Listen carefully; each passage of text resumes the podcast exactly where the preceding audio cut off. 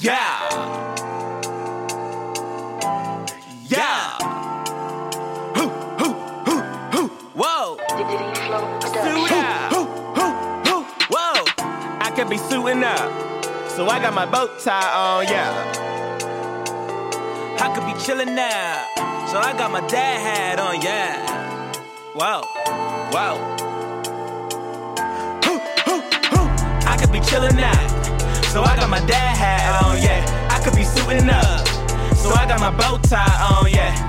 Dad hats and bow ties. Dad hats and bow. Dad hats and bow ties. Dad hats and bow. I could be suiting up. So I got my bow tie on, yeah. I could be chilling now. So I got my dad hat on, yeah. Dad hats and bow ties. Dad hats and bow. Dad hats and bow ties. Dad hats and bow ties. Yo, I had a threesome with two strippers, and these bitches both turned out to be meth heads. Tell us about that. So I go to the strip club. I'm in hot pursuit for a prostitute one night. I'm really trying to fuck something, right? so I get two chicks to leave with me. They feeling me and shit like that. They go out to my balcony. They smoking. Put I go out there. I see this bitch hitting the pipe. Fuck them after though. Sound like it did. You ever had a foot job? I fuck Jamaican bitches. They feet. You, you know about foot bottom? You ever heard of foot bottom? Yeah. That shit be hard like Rottweiler, nigga. Jamaican foot bottom is one of the three hardest substances in the world. You got diamonds, cement, and Jamaican foot bottom. yo, You ever had a threesome? Oh shit. Bro. what was man's on that day? Hey yo, what the fuck? Right, right. I don't know what man's was on, son. That nigga's the funniest nigga alive. That too funny. Might need a, I might need that nigga on the podcast. I need him on a just. Yeah, because we of that. might just need that nigga to sit down and just Right. tell us about uh, Jamaican foot bottom. Right, yo, and then bring an actual photo or something of a foot bottom. You got an all man moment, bro?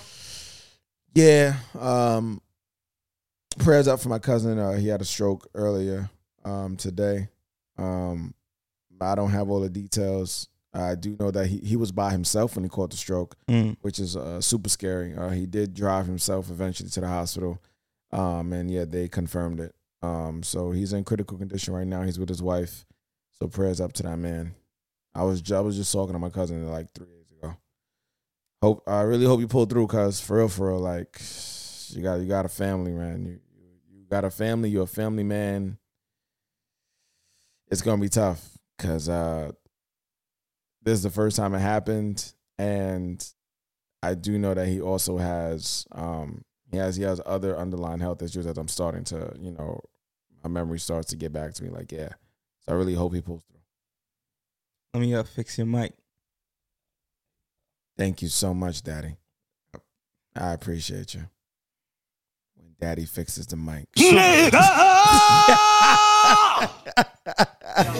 Hey yo, what the fuck? No. You're doing too much. Like, I'm not even gonna say nothing no more. I'm just gonna hit these shits for you, man. What the fuck is you talking about, Bro, bro? hit these shits for me. Emotional damage. Um, all man moment. so I go to the bathroom to get changed for the for the episode. hey, yo, it already sounds bad. Um, and I go in the stall that I normally go into. There's like four stalls, and there's one stall that has mad room in it. So I go in that way because I'm about to get changed. So I didn't realize there was somebody else in the bathroom, like, and that threw me for a loop man. because normally, normally I could see like, oh, okay, but I must have missed that someone was in the stall right next to me. Right. So I'm like, all right, whatever. But I'm looking because I'm still kind of shocked, like, oh shit, how'd I miss this nigga? And then I see a shadow. The man was definitely choking the chicken. He was jerking the oxtail. I don't know what the fuck was going on, but he definitely Was making sound effects? no, there was no sound, but the shadow was definitely moving in a rhythmic, Right. uh, stroking motion. The light was on. You still saw a shadow? Yeah, the lights was nigga. What are you talking about, bro? Normally, when you see a shadow, light might be a little off, might be a little. bit you of know light. it's dim in that. You use that bathroom, bro. I haven't seen a nigga whacking off his uh, chicken though. I haven't seen that. You've seen a lot of stuff here, man. Listen, man. I don't. I gotta go in the bathroom with you next time to check that out. Nah, I'm I'm cool, bro. Hey. Hey, yo, what the fuck? um I also another all man moment I, I guess that has happened is Okay. um a lot of people have been talking about love with me lately. Like love in all different capacities. So Beautiful. talking about relationships, talking about uh, uh, one of the common conversations that have been popping up is this idea of unconditional love. And is there such a thing as unconditional love? There is. So, um, and, and can romantic love and unconditional love live in the same space? I think it's a really, really bad argument that people are overthinking. We, we're a great generation for overthinking shit. Um, but maybe we'll talk about that a little later in the in the episode.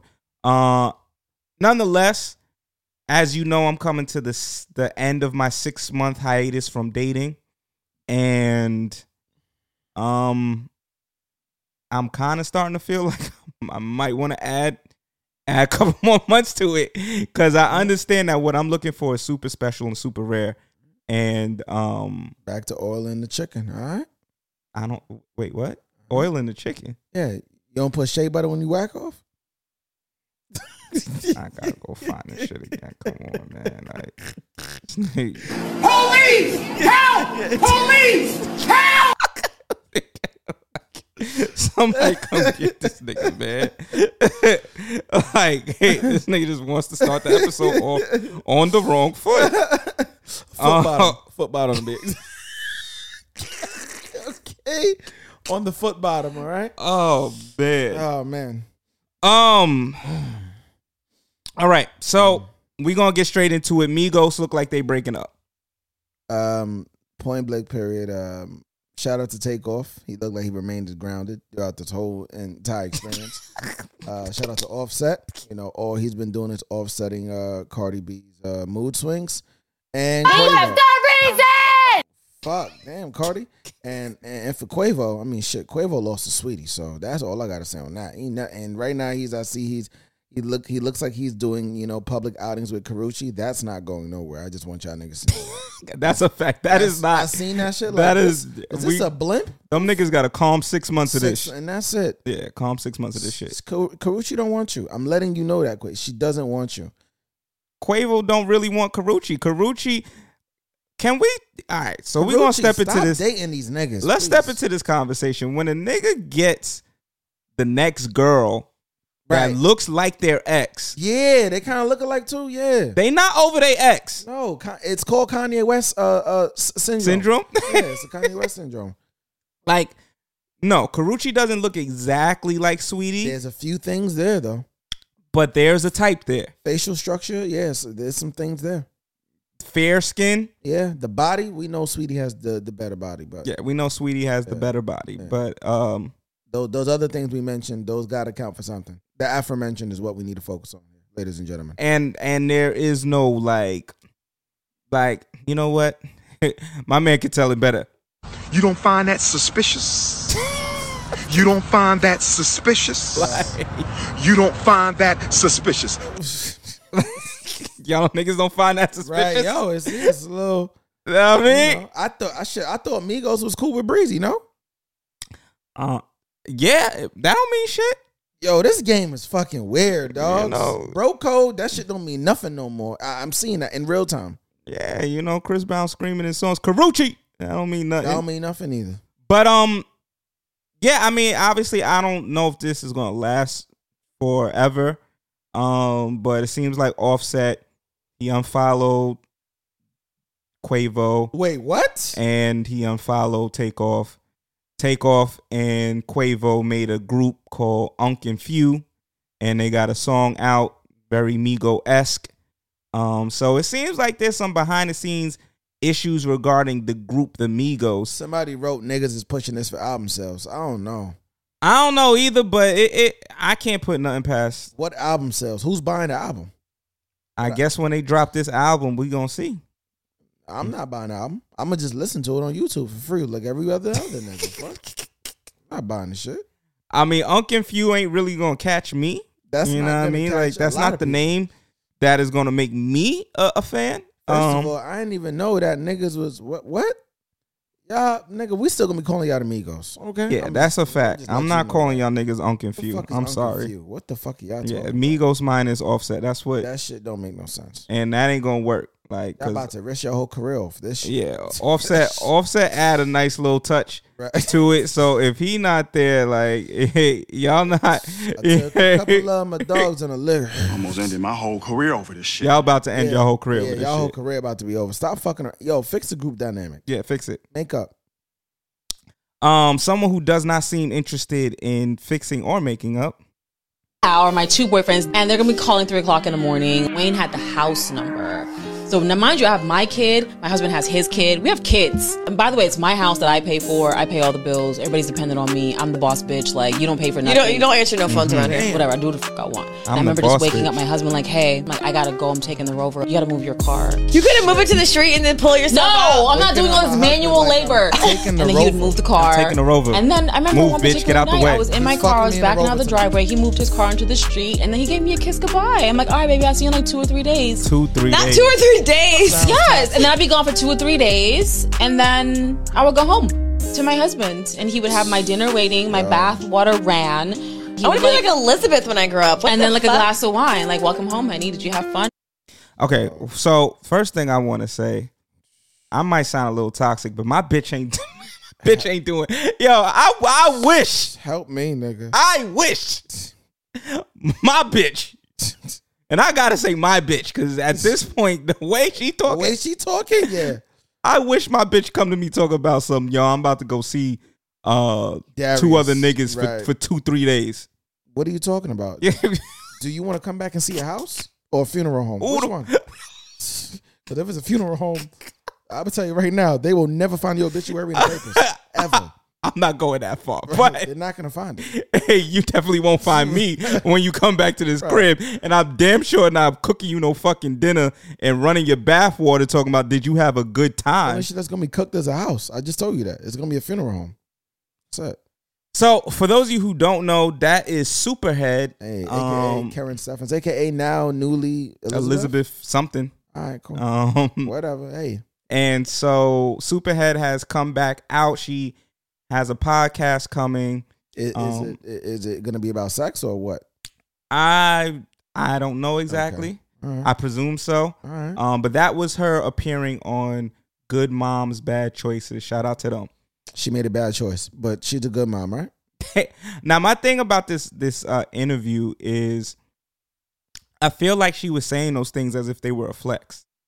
No flex zone. And I feel like one, of course, we already know if a man was walking around talking about, yeah, nah, I would leave my wife at home and I would go fuck three, two, two other bitches and and then come back two, three days later and talk Right. about, yo, you know, make sure, make sure my uh, bath waters ran and and you know, I mean, my dinner's on the table. Right. And Like- to suck this dick for lunch. Yeah, like that ain't.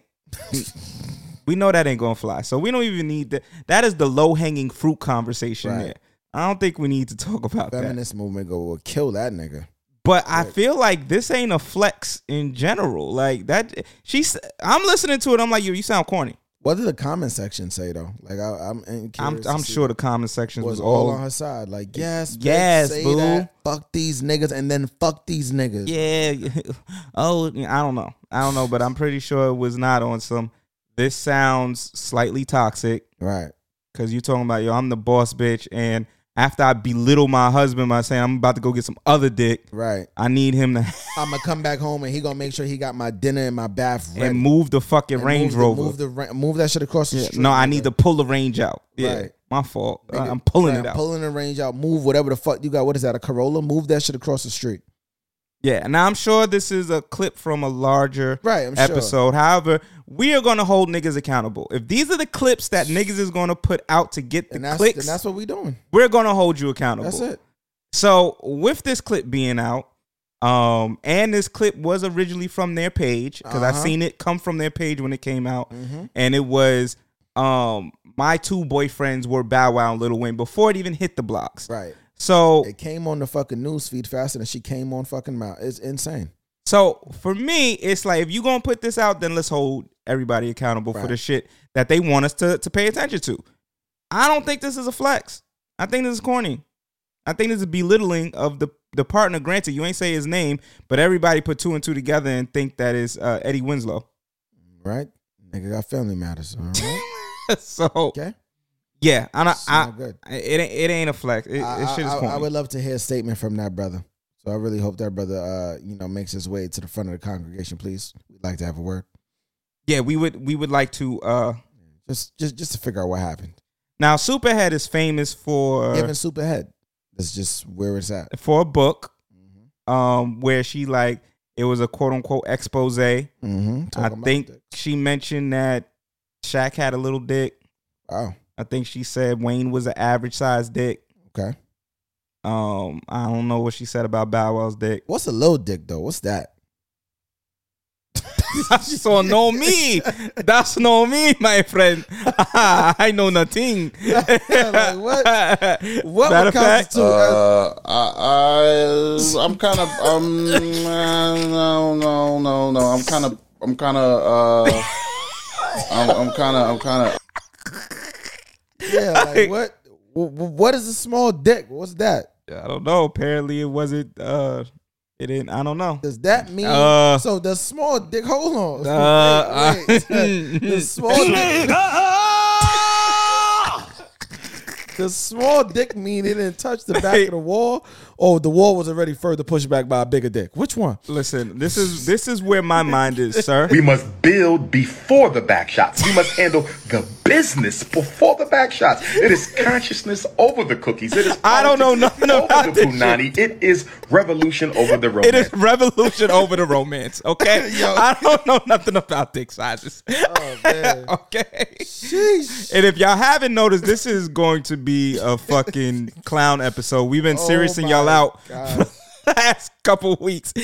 We we coming in with stupid shit today. I'm sorry, ain't much to talk about either. It is revolution over the romance. Um, another group of people who decided they wanted to put out a controversial clip. Mm-hmm. Here we go.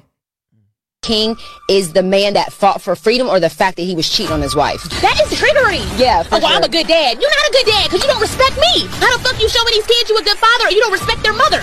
You're not a great dad, my nigga. No. You're doing too much. I mean, I'm serious. I mean, she sounds like a like a like a turkey. Listen to this. Uh, double. Yeah. this nigga Kevin. Yo, R.I.P. the fucking God. Oh, God damn, son. Yo, bro. bro. That's staying. Kevin, we're taking a lot of these clips, sir. All right, we're gonna run these shits up. 'Cause ain't no fucking way you gonna die like that, boy. Ain't no fucking Yo. way. God damn. So B Simone on her new podcast, um, she's partnered with another young lady. I don't know her name Uh, at the moment. I'll look that up in a second. They decided it was going to be hot a take. hot take and a good idea to call Martin Luther King Martin Loser King. I don't know why that's so funny.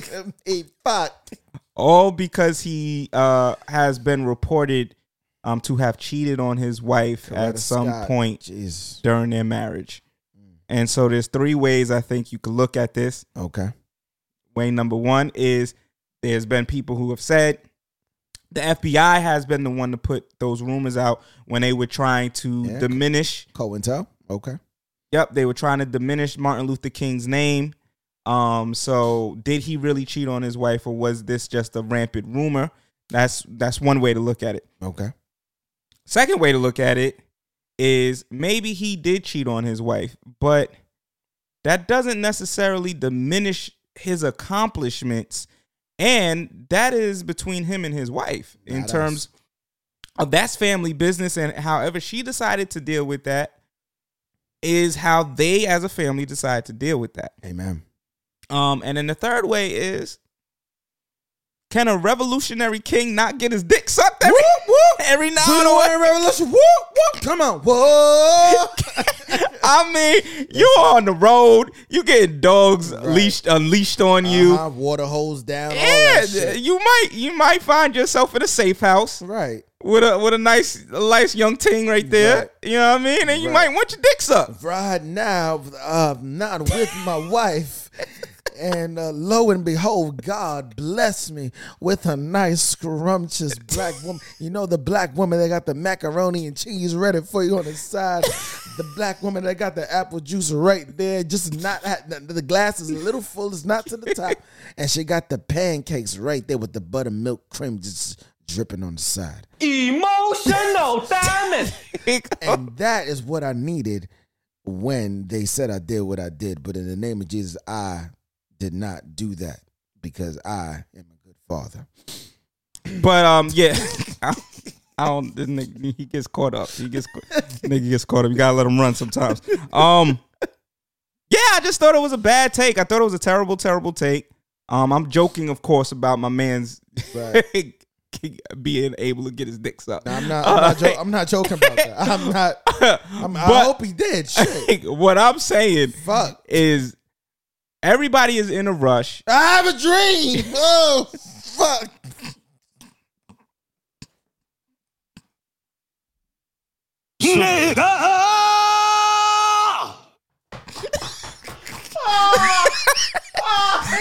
Can you imagine? Can you imagine a nigga gets dick sucked? I have a dream.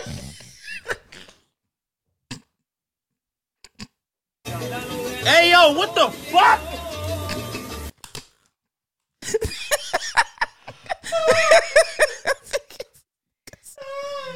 Come on, man.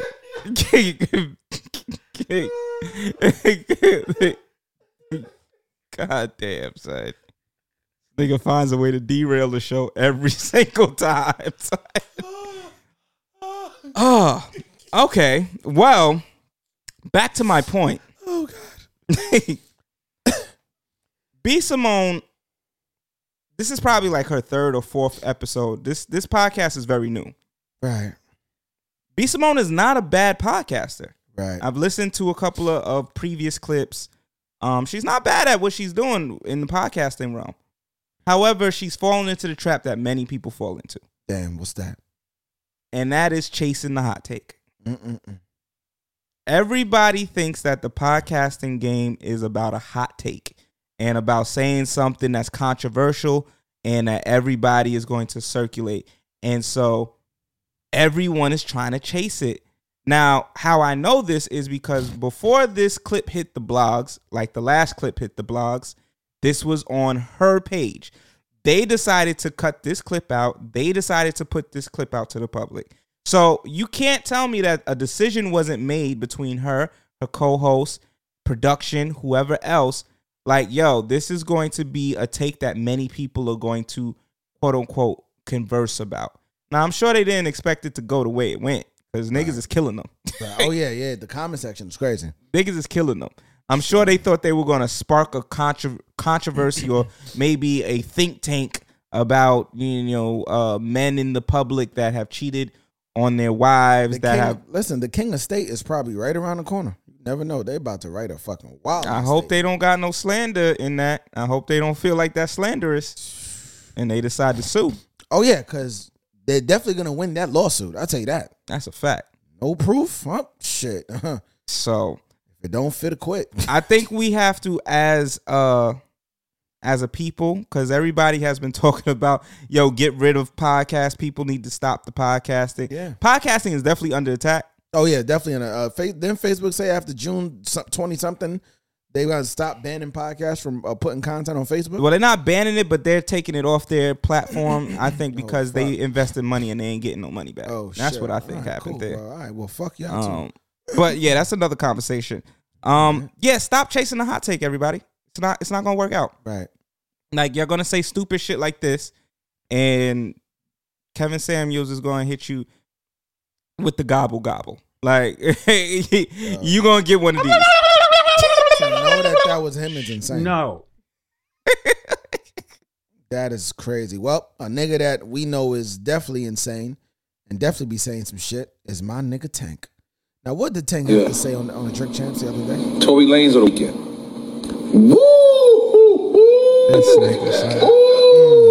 Some sauce Nigga was going Tory extra on the hard. I hope he was drunk by now. wow. that was crazy. Take the shot? Nope. Oh. nope. I love how you did that to them. Nope. I'm gonna go. I'm gonna. I'm gonna go shits with, with the dip, overall artistry in terms of tool bag. I'm gonna go with Tory. I second that. Tory. I second that. Um, yeah, I think it's debatable. I think uh, the Weeknd has a lot of range. He's shown that from House of Balloons till now. But if we are talking about like being able to dip and dabble into many, many different genres, yeah, you would have to consider Tory, and I think maybe etch him in front of the Weeknd in in that capacity. Cool. Tory over the Weeknd heard you. Um, as an overall artist, I don't know. That that ain't that ain't it. All you got to do is say Tory. That's it. and We could just move on to the next topic. So- but so I'm just saying, I don't. I think it's debatable. I get what he's saying, and yes, like Tory has went from rapping to singing, all type of shit to uh, 80s. Put out a whole project nobody barely listened to, but the project is fire as fuck. Yeah, I mean, no, it's a good project. Um, but I also think the Weeknd, if you really listen to the Weeknd, the Weeknd went from Michael Jackson sounding to pop to R and B to folk. Like he's done a lot of versatile things too. Right. But his voice has stayed uh, Yeah, in stayed a the same. a consistent tone. But Tory plays with his voice a lot Right, he more. pushes his range. Yeah, yeah, yeah. So I, I could see where Tank is going with it. Um Tory over the Weeknd. I I think that I didn't say that. I think that there's an argument there, but I, I see where, where Tank is coming from. Okay. You too, right? No, I work with Kelly. Okay. Fire. And working with Kelly Rowland? She's dope. You have no idea. Fire. I had no idea. Yeah, she's such a great person, though. She's dope. Like She's one of the best of us. Yes, and her husband, this bigger husband. One of the too. best of us. Yes, yes. Him too. Yes, Yes, yes, yes, yes. Both of them are just amazing people. I work with Kelly Rowland, and I was completely thrown the fuck off. Right. Because we we always how cool she was, We or- always no. We always want to give the credit to Beyonce, Mm-hmm. who is Beyonce. That's Beyonce, yeah. the greatest of all That's all times, right? We always want But, but notice what you said about Busta Rhymes. You said Busta Rhymes and Spliff Star on stage. Yo, my only problem with Tank is he was so fucking extra during this entire interview. I loved it. Oh my god. All that sloppy shit. I need a shirt just like that nigga. I need that shit. Not wrong about Kelly. Yeah. I do think he went a little again, I feel like he was so extra during this fucking interview. I was drunk. So like the whole Do you see a shadow walking by? I do. It's a little a little Okay, creepy. yeah, it's a little- okay, A little creepy. Um I think that like the whole Destiny's Child was designed to make Beyonce look like the star was kind of I don't think he was necessarily trying to throw shade, but it can be taken as shade as Kelly is the real talent there and Beyonce just got the credit for everybody else's talent, more specifically Kelly's, because that was who he was bigging up in the moment in time. Now, I don't think that those were his words, Right. but the way he said it leaves interpretation. I mean, at, at the end of the day, I feel like Tank was just overall inspired, enamored, and just super happy to be able to work with Kelly Rowland. Kelly Rowland is a super talent. Kelly Rowland has amazing range, and I do also feel what what Nori is saying.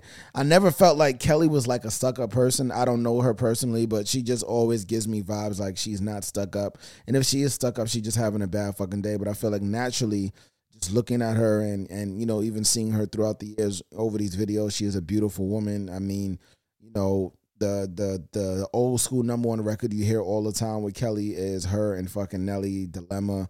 You know what I mean? Kelly got a, a, a record with fucking Eve. You know what I mean? Kelly got Kelly got a record with fucking all Kelly shit that people probably will never play, but that record is fire too. Um, Kelly Rowland is just a, a dope ass um, writer, performer, and uh, yeah, man, flowers to her. And uh, shit, looking forward to hearing more Kelly Rowland at some point. Shit, hopefully she you know drops a project or drops a single this year. I think Kelly did a great job when it was her time to be a solo act. Yes. Um showing everybody that she was able to hold her own. And she definitely can because she is better than a motherfucker. Because when it came to Destiny's Child, yes, I do think obviously with Beyonce's father being at the helm, it was Uh-huh. designed to make Beyonce uh, stand out the most. Um, And who wouldn't do it? I mean, the father was the fucking manager of the group. Facts. So I mean that's been the case since they were girl time or Yup. whatever they called themselves Yeah. when they were younger. So um Kelly I think did a good Kelly is the epitome the epitome of like the the art the the entertainment business is not going to go out of its way to make me shine, but I'm going to make sure that y'all see my talents and that's to put me in a space where I shine period. Amen. Like I'm not gonna wait for the industry to pick me up. I'm going to do some dope stuff myself and see where it goes. Like Exactly. Dilemma took over when that shit dropped. That's And as a single, I think it, it at the time, I'm not saying obviously Beyonce's career then went in a whole nother direction. It definitely did. But Dilemma was just as good as anything that Beyonce had dropped at that moment in time back then. We talking about uh Beyonce and Sean Paul's song, Baby um, Boy. Baby Boy. We talking about um Shit, Beyonce and Usher. Beyonce and and Jay Z. Uh, Dangerously in Love. Dangerously in Love. Dilemma was up there with that. Dilemma took over a summer. Dilemma was playing shit. Dilemma might take over this fucking stuff depending on how shit walks. So like I'm just saying, yes, obviously shit branched in different ways. Beyonce Right. became Beyonce, but Mega fucking star. but Kelly held her own and Kelly continues to hold her own. I think she's a staple in black culture, um, in R and B. Um and, and then she also, you know, did some pop shit for a little bit too. Right. So shout out to Kelly Rowland. You wanted to talk about this thing here, so I'm gonna pull this up. Uh, Adam 22's podcast. Best thing you ever done? Oh, probably pretty recently. So I've gotten my Instagram taken down like three or four times. And the first time that I got my Instagram down or that I got it shut down, um, I one of my friends, he works at Instagram. He's a guy friend, and so I started sleeping with him to have Wow. him get my Instagram back. And That's fair. Yeah, and he did, which was really nice of him. Did you stop sleeping with him and you yeah, took it away? yeah, and then I, I, I fucked up my bag. I did because I, uh, I I fucked it up with that's him and did some toxic shit, shit that Jade taught me. I was just fuck girling around with her. So he taught me how like what the review press process is like basically when you get your Instagram account shut down Yeah. and like which departments work on which things. Uh-huh. So basically, he told me that the integrity department is the one that's in, up for reviews, right? Okay. So I went on his LinkedIn and I searched up um, I all shits of with his the dip, Connections, and then I searched up the ones in the integrity department, and then I messaged them on LinkedIn to like see to get my account back. But obviously, like they get all those like so many emails a day. Oh. So I stalked them on Instagram, and then I contacted them on Instagram through my um, like my backup but still slutty account, Uh-huh. and I managed to find a couple, not from that department, but like still people that worked at Instagram in LA, and I. Everybody tag Mark Zuckerberg in the comments because this is important information. Fucking tag the Wall Street Journal. Taylor Lorenz, we need an article about this. Oh man, This is insane. I met up. So I found a couple to meet up with, and uh, the Asian community is like pretty small in LA. So Mhm. like. Uh, they kind of knew about my podcast, and some of them were already following my podcast. So all I had to do was basically reach out to them as like Kitty Lixo, and we met up, and like I fucked a couple of them, and I was able to get my account back like two, three times. Because in order to get it back, if they deny you the first time, basically what a person has to do is keep trying, p- keep putting in reviews, and every time they put in another review, it gets sent to a different person. So as long as someone keeps trying for you in that department, you will eventually get your account back. So all you have to do. I ain't gonna have hold question. you. What's the sluttiest thing you ever? I ain't gonna hold you. The, the the first time I heard it, I was like, "Damn, this is crazy." And now playing it back live on the show, I'm not trying to see her get her Instagram account shut down again, but I'm also asking myself, when am I next? Mm. Like, if it's that easy, god damn, what what the fuck, bro? Like, nigga, we need to play all the fucking hot fucking sound bites we got for this one because all the morals went out the window. At thi- at thi- I was like, just for Instagram? I mean, This is what my whole song was about. This Instagram, this shit right here. I don't. This doesn't surprise me at all. Like I don't. and she's bold for saying that. There's no like fear. There's no like. Uh, there's no like pep in her step. She's just telling you what I had to do because I this what I have to to get my page back. My page means more to me than my body. But this is where we at. This That's is an attention economy. You got people who I can't judge what somebody will do once they get hundred k in a blue check, right?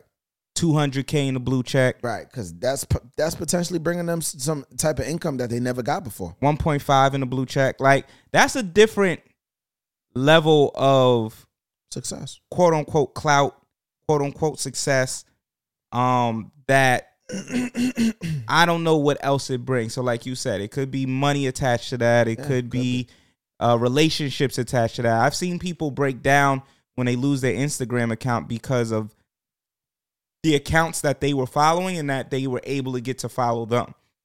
and it'd be like, damn, I had I had such and such and such and such famous person following me on this account, even though maybe I'm not making I'm not like at 20k yet, but I have these accounts following me and I'm developing this quote unquote relationship, with this indi- individual and now if someone else takes my account or it gets deleted or I can't get into it or it gets suspended and I can't. I'm fucked right now. Right. So on that end of it, I get, it.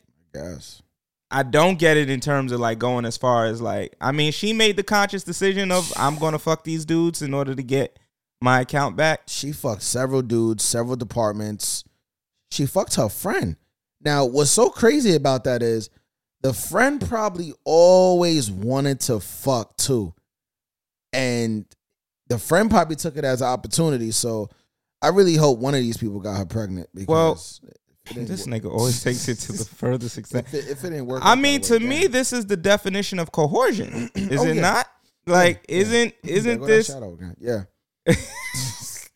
is this not like, hey, I'll get I mean, maybe they didn't say it. Maybe she was the one to be like, hey, can you just make sure that my account either way, this is like a version of quid pro quo where it's like, hey, I'll fuck you and you get this fixed for me, or wild. hey, I'll get this fixed for you if you suck my dick. Like it's wild. It's in a really weird space of uh potentially. I mean, if obviously everybody is okay with what happened, so not nothing legal can happen there. But it's in a real, really weird space of what a lot of people say they wish does not happen in the entertainment space, where it's like a dude will be like, "Yeah, why don't you? Yeah, I'll I'll give you a look on the podcast if you suck my dick." Like, What's crazy is though the way she sounded, she didn't victimize it in no way, shape, or form. nah, because I She think was- she was fine with it. She was not the victim, and like she said, she so she used certain words that could be triggering to others. The words that she used was stalk.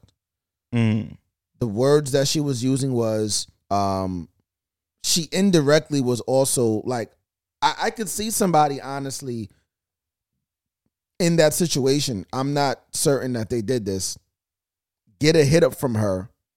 Cause she did say a lot of them was already following her. Right. They knew of her. You know how many of them niggas really wanted to fuck and then they actually fucked? Mad at them niggas wanted to fuck her for That sure. is insane. She knew what she was doing. She had the power in oh that yeah, yeah, scenario. yeah. She's like, oh y'all getting me my page back. Yeah, I I know Oh, I'm y'all are- fucking shit up. Yeah, I know y'all are attracted to me.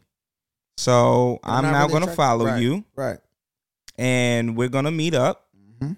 I'm gonna be extra flirty. Mm-hmm. And maybe if I want to, I'll fuck you. Um, but I'm gonna ensure that I get my account back. Right. So you're gonna get that in writing for me. You're gonna do something to let me know it's in the next step.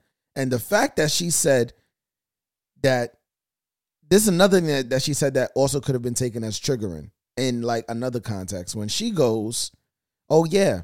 And if you keep on, you know, you know, sending the request, you know, you just gotta keep, you know, putting it in, putting it in until at some point it gets pushed to somebody and when they see it show up enough, then they're gonna reinstate. I'm like, interesting. Yeah, Shorty That knew- is some shit. She knew what she was doing. She knew what she wanted out of that situation. Mm, no, um, but there are a lot of people who end up in those type of scenarios where it's like, hey, I need to get my my my page back, and the person with that type of power is like, oh, okay, well, I need to bust this nut. I'm about to ask Instagram if they hiring. Like, what position y'all got open? That's different, man. um, I'm about to quit. So a while ago, I went on a date. This was a while. This is like years ago. Okay, because you said a while, like three weeks ago. I went on a date like years ago, and this was when we first started the podcast. And we first first started it, and that, was, when 2016. around that time. Yes. Um 2016, 2017, somewhere around there. Okay. Um and at the time, that was when we was a lot wilder. I'm still wild, actually. And I said wilder. Okay. and I think people knew us more so for the hot takes. Facts. We was wild. I mean, we still got the hot takes, but Yeah, yeah, y'all, y'all, y'all want the more conscious, reformed, distinguished. yeah, yeah, it's it's not the same as as 2016, and I don't encourage y'all to go back to those episodes because we will get canceled. I actually encourage y'all to go back. Please don't um, cancel us. Please. Don't cancel us. But back in those days, Mm-hmm. I went on this date, and the girl that I went on the date with, it almost seemed like she kept trying to get a hot take out while we were at dinner. She thought she was on a podcast. It seemed like she thought she was on the podcast. Does she still listen to the podcast? I don't know. Um, but what I do know is it brought me to this conversation, and that is content you versus real you. And what does that look like? Your image, your profile, who you present yourself to be on Instagram, on Facebook, on Snapchat, whatever social media uh, outlet that you choose, versus who you are as a real person. And what do you think that is? Is there a discrepancy between the two, or are they the same person in your eyes? That's actually a fucking great question, man. Damn. Yo, did Karrine Steffens suck your dick early before the fuck? I mean, Elizabeth. I mean, super, whatever her name. Did she suck your dick in between Weezy and Chill, that- Mo. Like, what Chill, the fuck, Mo. bro? like you, nigga, you hit that on the head. the same head that you was probably like, yeah. I'm a single individual right Uh, now. okay, okay, uh, whatever the fuck you say. Okay. Uh, I think content me is more fire than the me in real life. Mm.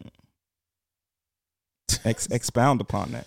I think I think content me is a version of me digitally that in real life, if I was to be like that 24-7, none of y'all will be able to handle that.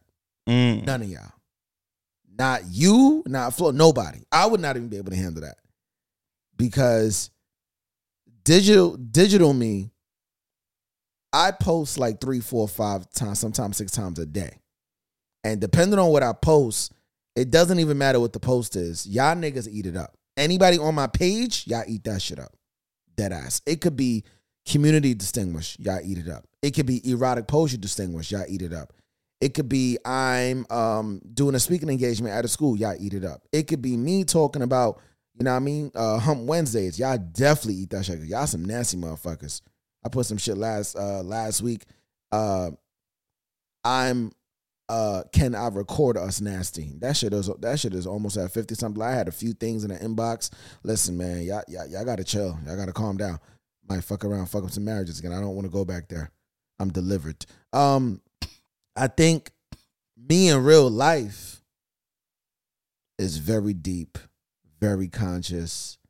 Um, can come off a bit profound in terms of, I guess, how articulate I am. You know, I had somebody tell me the other day, "You're very articulate." I said, "Is that because I'm black? Like, what? What the fuck does that even mean? What? I can't put words together. The fuck, bitch? I know what dictionary is. I'm a rapper. um, I think me in real life is very, like, just chill. I don't think it's extra. I don't think it's playing a facade. I think it's, you know, me really being me.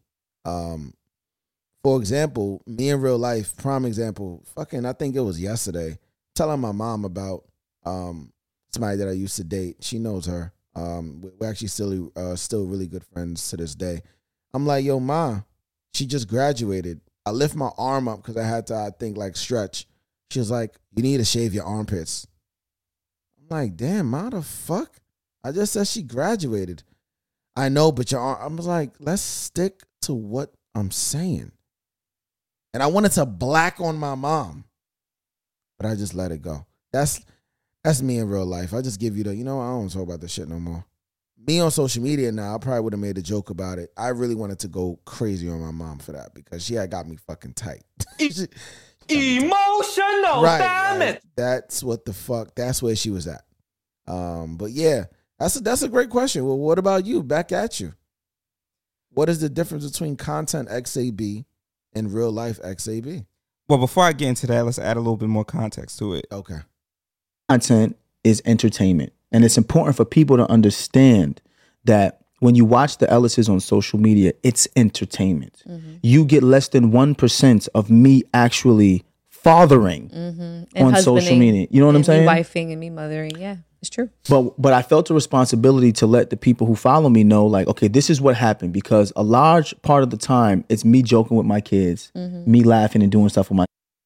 Um. Okay. I agree with that, and I would say that you're only getting like you're getting probably two percent of who I am as an individual on That's online. Damn. Like whether you're listening to the podcast, this is one version of me. Whether you're listening to uh, or you're watching IG clips, um, or you're looking at my my story and what I post on there, none of those things are all encompassing reflection of who I am as an individual. A lot of them probably might even be misleading. Like my story, I like to put shit that makes me laugh and jokey stuff. I like to put a lot of relationship stuff, um, love stuff, but things that'll make you think. But that's not like a reflection of if you actually have a conversation with me. A lot of cast facts. Facts. That's that's our man's cash. Shout out to him. Black couple revolution. Like, and then even if you have a conversation with me in the inbox, depending on what my mood is that day, depending on how I feel like that message came off, you're gonna either you're go, you're not gonna get the full version of me either. Like the only way to really know who anybody is, and I think this is kind of simple but complex uh conversation, is to meet them in person, to speak to them in person. That's a fact. Um, talk to them on a consistent daily basis. And social media is not designed for you to get in deep with somebody. Yeah, but you can still bag people on social media. You could 100% bag, but you're bagging their representative. That's why a lot of people are dealing with quote unquote representatives nowadays. You work for you work for T-Mobile. a, a lot of niggas, I know that was slot, right? A lot of niggas is is quote unquote bumping into people's representatives because y'all rely too much on social media to define who a person But is. but but but when you meet some people in real life though, they awkward as fuck. It'd be weird. It's like that. I like you better online. And that's be the thing. digitally, digitally though, like ugh. Cause we got we got the different people online. We get the internet thugs online. We get the freaks online. Now that's the one that be pissing me off, right? Because when I meet you in real life, why you ain't bust it open like the way you was in the fucking You club wild, you wilding in the DM. Wilding. You wilding in the DM. I want to have your baby. All we right, meet up in person. You acting like you don't want to do nothing. And it's like, all right, that's your your right and your privilege, but why was you doing all of that in the DM? And then go online and say you're a Jesus freak. No, you're a street freak.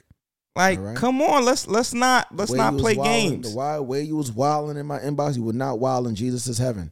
Okay, you wouldn't be doing that shit. Cut it out.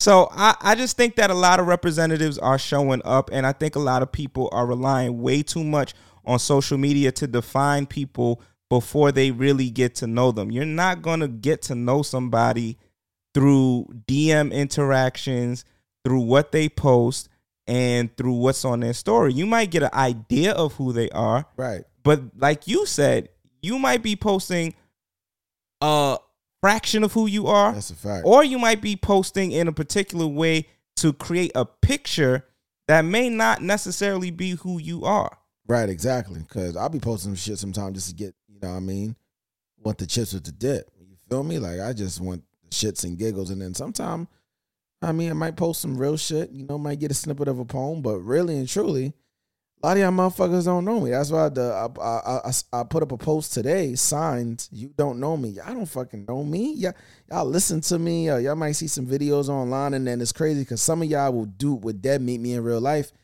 and y'all be awkward as shit. And I just be like, yo, I was better f I was better off just being left online. Like next time we talk, just hit me in the inbox. Great show. Thank you.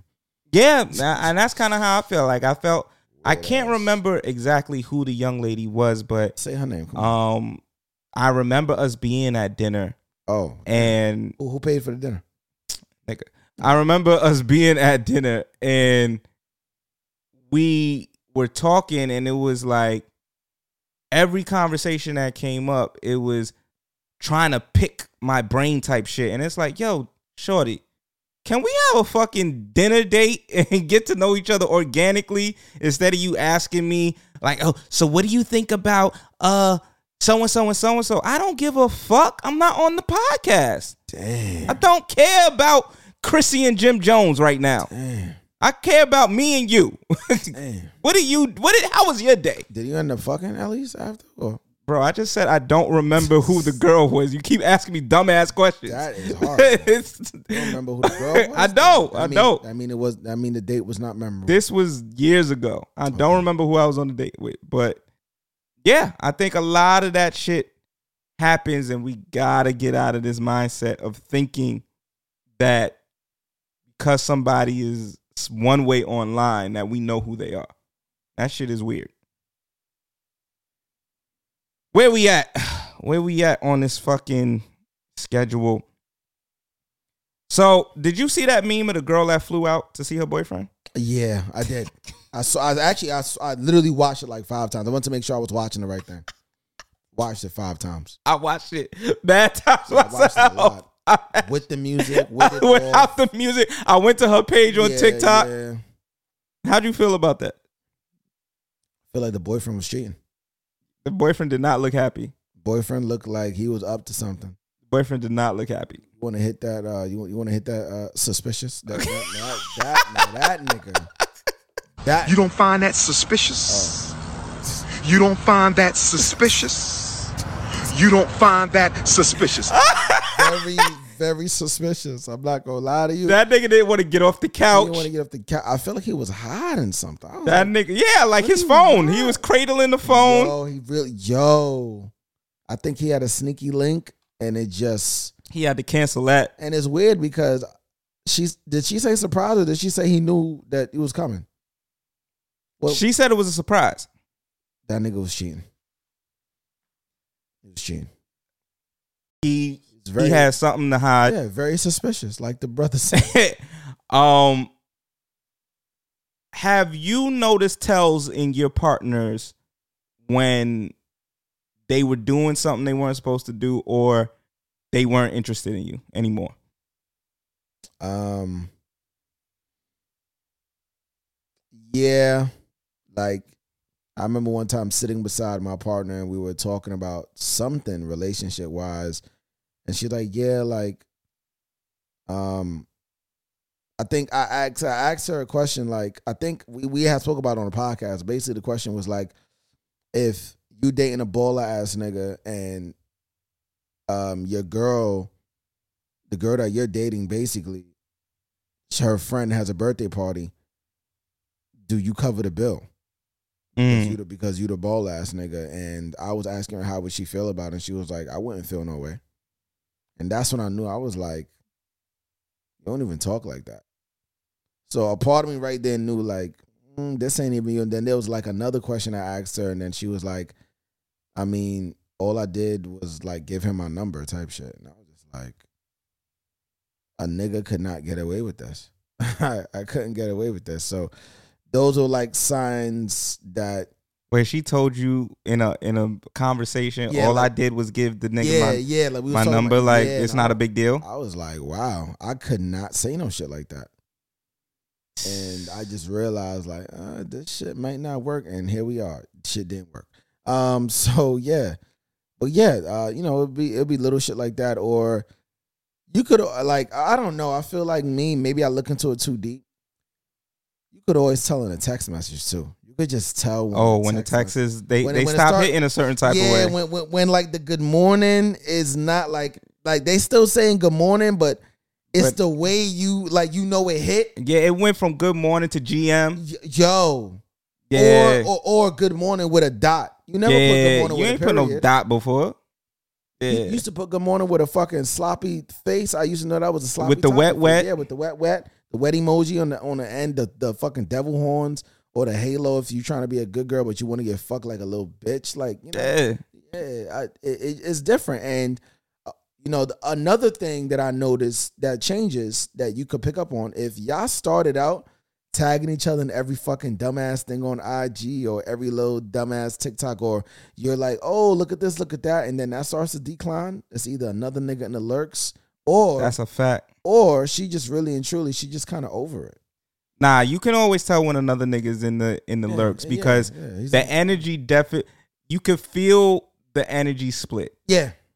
Like you you used to be able to hit her up 24/7 Mm-hmm. and now all of a sudden you can only hit her for 6 hours out of the day and then she's missing for the next couple hours. She's telling you, oh yeah, um, so sorry I wasn't by my phone. She was getting her back blown out. That's a fact. That's what was happening. or she was on FaceTime with the nigga for 10 hours. right, or or they was they, they was somewhere and then and then and then she was getting some FaceTime. You feel me? Like it's crazy. I know for me, I feel like well, one time that that it really happened, I knew it was over. Damn. Uh, me and my partner were having sex, and we both just started laughing.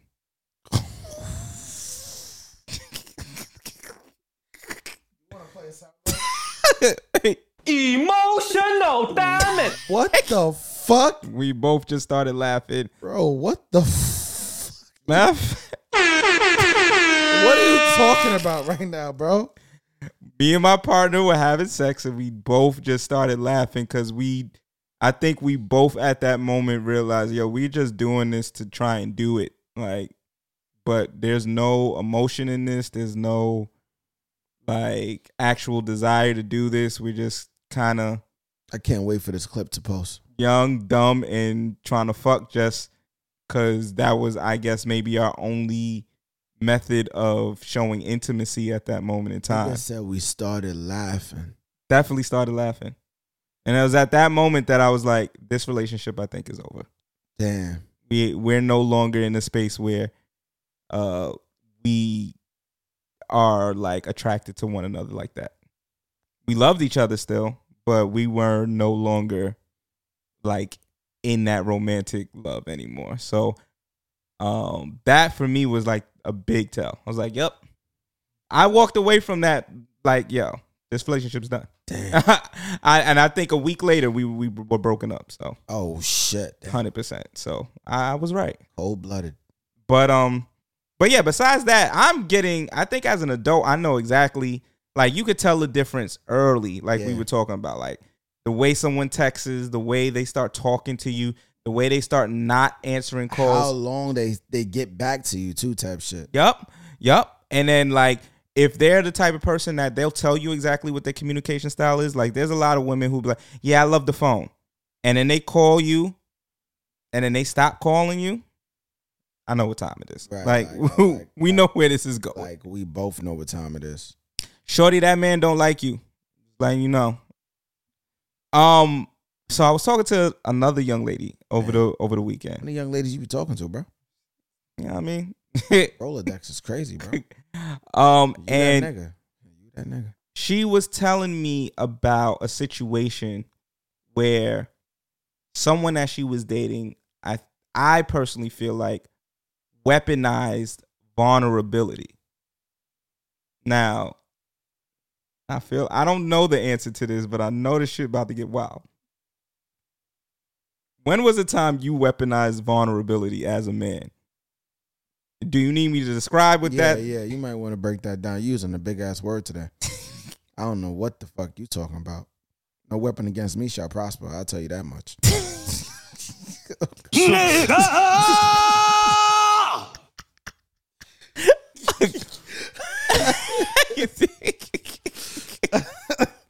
so sometimes Sometimes. I feel like men more than no, let me not even say men more than women. Okay. Clean it up. People will weaponize being vulnerable about something in order to keep their partner or make their partner like try, kind of change their mind about the decisions that they're making. So, for instance, your girl comes to you and she's like, "Yo, I'm breaking up with you. This shit is over," and then you break down crying and you like, "Come on, baby, please. You know, like, yo, you know my uncle. You know what I mean? He had a little accident. Damn. You know, three months ago, and I'm still recovering from that. Damn. And so now your partner's sitting there like, I can't leave him now. Like I gotta, I don't want to put him deeper into his his feelings, his depression, his sadness. So we gonna work through this together. Has there ever been a time where you weaponize vulnerability when maybe it's true, but you know that you're bringing this shit up at this moment in time so that your partner doesn't leave you or doesn't this argument stops it, it doesn't continue like has there been a time when you've done that Yeah, I I feel like I've I've done that. I'm trying to really remember uh, uh, a real distinct memory, but only thing I could remember from the memory was that the sex was fucking great. it was just fucking toxic and amazing and sweaty and just you know what I mean. Might be a little bubble, you know, appearing in the left eye socket type shit. Just from all the stroke. Hey yo, what the fuck? what, nigga? just like you feel me? Just all of that shit going on. Um yeah i think that um i think at this if we're gonna if we're gonna call this a game i think men are better at playing this game. Men might be a little bit better you know by you know hearing a situation and then figuring out all right cool what's the next thing i need to say or not to say make her indirectly feel bad about the decision she's about to make and then, all right, cool. You know, you got like 10 fucks in you. Out of those 10 fucks, three and a half is going to make her stay for another maybe four months. i think men i think men definitely use weaponizing vulnerability Men got that down pack. more than women for sure No weapon sure. against us, Chef as a toxic trait As a toxic trait. men we got definitely got, this shit packed That shit is on the uh Nigalations uh um book. All right. i'm about to say a true thing I'm about to say, oh, sh-. So there's been a conversation Uh-oh. around men not showing emotion Huh? right Huh? part of this is for this very reason Oh, shit. because I gotta use emotion.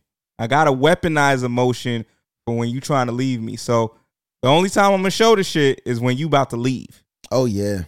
You about to step out this door and it's like now I'm busting down crying. You ain't never seen me cry. Right. You've been with me for three, four, five years. You ain't Right. never seen me break down and cry. Now I'm busting down crying. Right. This is the you about to leave me cry. This ain't even me crying. This is the emotional cry. And now you're looking at it like, oh, this nigga's crying. He must really No, he must really just want you to stay right now. clean, That's it. clean. That that's all. vulnerability and he might feel he might feel a certain type of way But he's not Drake. but he's definitely sitting there like yo i better cry at this moment in time Uh-huh. Gotta, you know, gotta because that's what's gonna make her stay gotta really break it down. Like I never forget one time I had broke up with somebody and we got back together and as I'm fucking him, I started crying and she was like, Yo, what happened? I was like, I just missed this pussy. I ain't say it like that though, but I was like, I just really missed you. I just really missed being inside. I was like, damn son, I probably got another 10 fucks left because I don't know what's gonna happen after this. Then I fucked around and I lost my job. It was over after that. I was like, damn. I had about six months. It was a good run. it, it bought you six months Yeah. The cry Yeah. yeah It was bad. yeah Cause I was really crying in the end type shit. It was just bad, bad. Like, nah, I'm good now. Don't wanna uh, don't wanna be here to see you pick up the pieces. I'm like, damn. i mean well that's the that's the piece that niggas don't talk about is Monopoly? when you run out of those uh sympathy fucks and sympathy i'm gonna come back to you and now you really feel it. All it does is buy you some time. It's just a band-aid over uh Yeah. over a wound. Like it ain't it ain't really doing anything to really patch up what's happening. So at the end of the day it just prolongs the shit. Yeah. all right i got another one for you. Okay. So, love languages, right? We've heard we've heard a lot about love languages All over time. over the years. The. Ever since that book became popular, uh, shit is all over the place. Right. Hey yo. What love language do you think has a difficulty dating you? Wow. I'm out here. Damn. I'm shooting for 50. Wow. I'm shooting for Shit. 50, man. XAB with the shot, boy. Um Damn, you might have to repeat that again. Damn. What love language has a difficulty dating you? A difficult time dating you? Damn. Like I know for me, people who want quality time. I was about to say quality time is probably the toughest one, and gift giving. Oh, gift gift giving is my specialty. So Yeah, gift giving is something I have a hard time accepting. mm, yeah, I, I don't feel like I never even said that shit on this podcast. I feel like when people give me gifts, the reaction I give them is not the reaction that they was expecting. I've seen that firsthand one time. I wanted to punch you right in your fucking face. I'll never forget that, son. We was at my crib and Shorty Shorty was not really balling like that. But she went out of her way to get you a cake I remember that. Yeah, and something else. I forgot what else she got you. And I forgot what ignorant ass shit you said, but you said something like, This is it? And I was like, yo, this nigga cannot be fucking. This nigga can't be for real right now, son.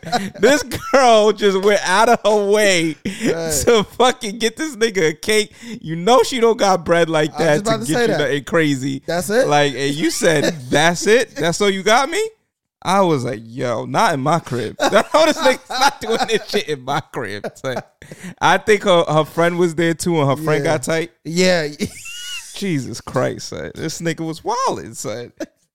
but yes, I definitely see you not be able to take a gift appropriately, nigga. right, right, right. And then we we we we we, we actually had a conversation after that. What, what was that conversation like? It was like, yo, just because you be the one buying me mad gifts or you be the one buying me just random shit, don't mean I can't buy you a gift. I just wanted you to react a certain way, and I was just like, it's it's just hard for me to. I feel like I've been like that in relationships. Like, I feel like outside of buying the gift, it, it, it just feels like, damn, like you, you didn't have to wait for my birth. I mean, and I get it, it's the birthday, but I just feel like some gifts might hit like what the shit with me and you the other day, Breaking Ball. I was like, damn, like this is this is more than a gift. This nigga's trying to help me on some mental shit right here. Like he's trying to like help me refocus and like recenter. Um, I was I was with my friend the other day. Uh, shout out to Rukia, and she got me um, she got me a journal, Mm. and the journal is a fucking guide. The journal has steps on like each and every day of how I'm feeling, and then has like different like workshops in the in the journal book. And I was like, wow, I don't know if I'm ready to really start writing this book, but I know that book, you know, was like a gift that she probably was like, he- he's gonna need this for the next, you know, journey in his in his life. You know what I mean? Um, Rosa fucking, I don't, nigga, I don't even know how the fuck this girl did this shit. Got me a fucking star, registered a star, and called the shit distinguished. Mm. And it's not, it's not a regular star. If y'all niggas know about stars, I know a little bit about them. Nigga, it's a supernova. If y'all know about supernovas, y'all know what that means. And I was just like, wow, Different. very different. So I think I'm learning how to just be more accepted because I don't. I'm not the type of person to be like, "Yo, I want this, I want that." So I feel like when I get gifts, it comes off as either this nigga don't care or he's too nonchalant. I feel like for the situation you're talking about, maybe I was both ignorant and nonchalant. Like, is that all right? Cool. Another birthday cake. It's my birthday. Duh. Cake. All right. I don't know what that was.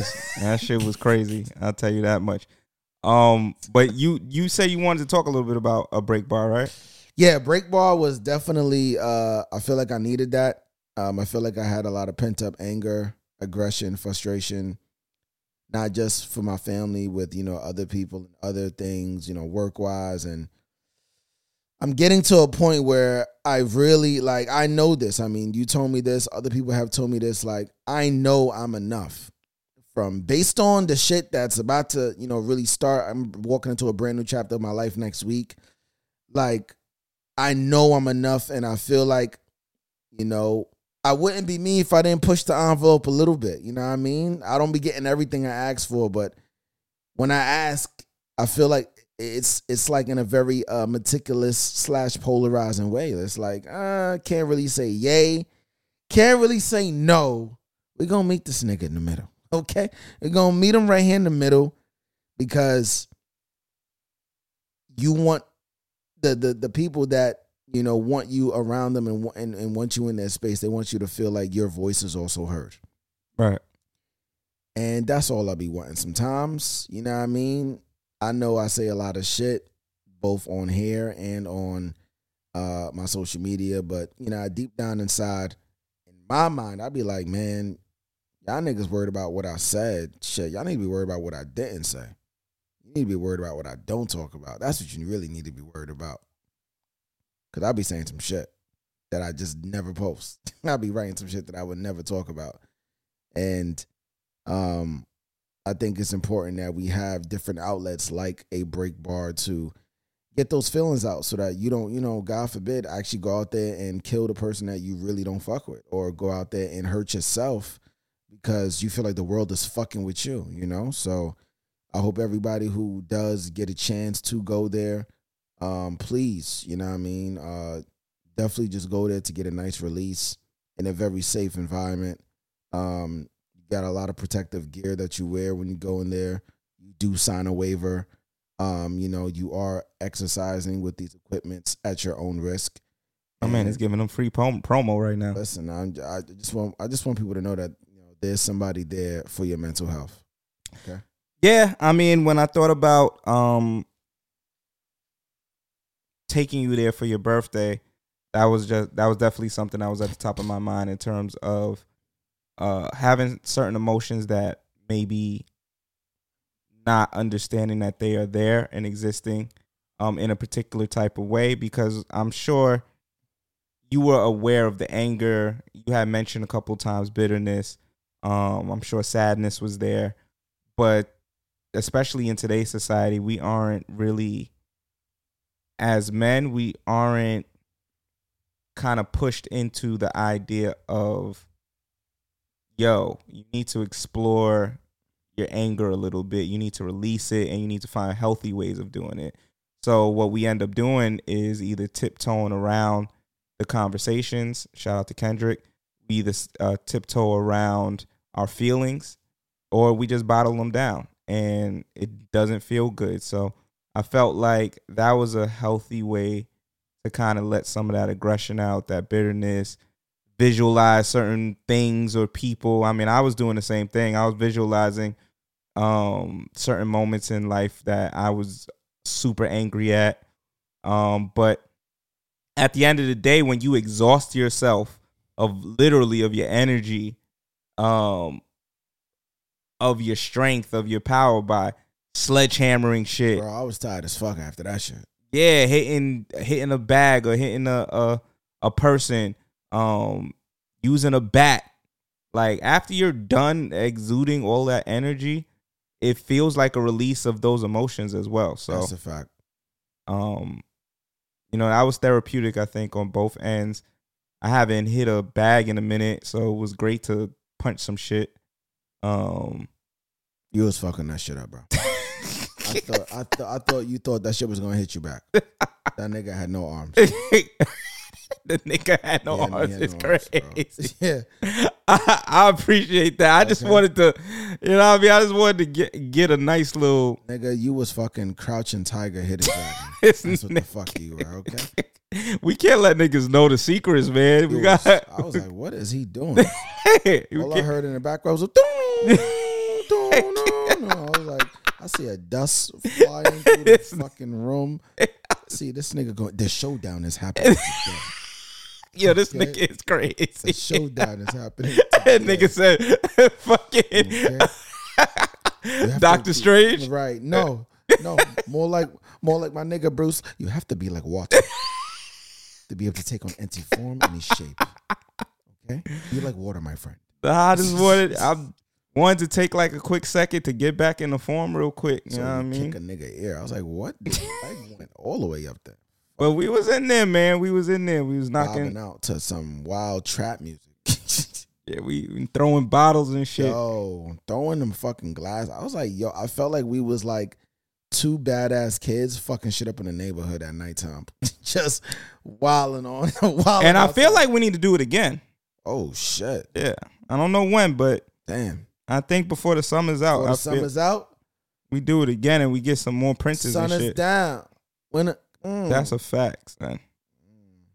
Um all right. So seeing as you mentioned stepping into a new chapter of your life. Big facts. What are some things that you should absolutely tell a new partner early on in dating? that you like to get your feet done. Interesting. What how did you land on that one? Cause just that, nigga, that that's just where I'm at with certain shit. Like, What does that do for you and that partnership in that moment in time? it doesn't do anything for me. If Mm. anything, it should do something for that. I'm the one that's already doing it. Mm-hmm. Um, they should feel like, um, they're gonna think about if they can actually see themselves with this person who not only likes to get their feet done. In terms of exterior expression, I know myself. I could be a bit flamboyant in terms of how I dress, you know what I mean? And still um be myself, you know, still operate as a, you know, heterosexual male, but you know what I mean? I'm definitely, you know, very in touch with my feminine side, you know what I mean? I got those fucking two chromosomes, you feel me? So, um I do feel like it's important that I let you know the women that I talk to or let new partners up front know I like certain shit that they might not be used to. Mm. And kind of put the onus on them to figure out, you know, what it is that they want to do. And I feel like all of this should happen before you start to have sex, before you meet their parents, before you start popping about their job, before you start bringing them to your crib, before they start meeting your parents. I feel like all of those things got to happen. So you feel like the unique quirks about yourself. Oh yeah. If you were to be on a, a first date or dating someone, not first date, but dating Yeah. someone in the early stages, Yeah. you want them to be aware of those quirks early on before any real feelings start to get attached. Yeah, and for me personally, I'm not even telling you that shit on the first date. I'm telling you that when we first start talking. So if it's like on some social media shit, after a while, not right out the gate, after a while, if we've been building a rapport for like, I would say more than three weeks. After three weeks, there's like a bit, a bit, you know, familiarity there. You know what I mean? A bit of a morale, something that you kind of establish. There's like, there's like a routine that's going, and during that routine, you know, you just say, Hey, I got a quick question. You know, are you okay with this? And how did this make you feel? You could either talk about yourself, make it third person, general statement, whatever the fuck is gonna make you happy, but you're gonna get you're gonna get an answer. And whatever that answer is, you might have to take that shit literal. You know what I mean? So if that person says something along the lines of, Oh, you know, I'm I'm, I'm cool for whatever you want to do, you know, to your body, you gotta take that at face value because when you act when they're actually around you now, when you did the fucking do, when the deed is fucking done, they now they gotta sit with that.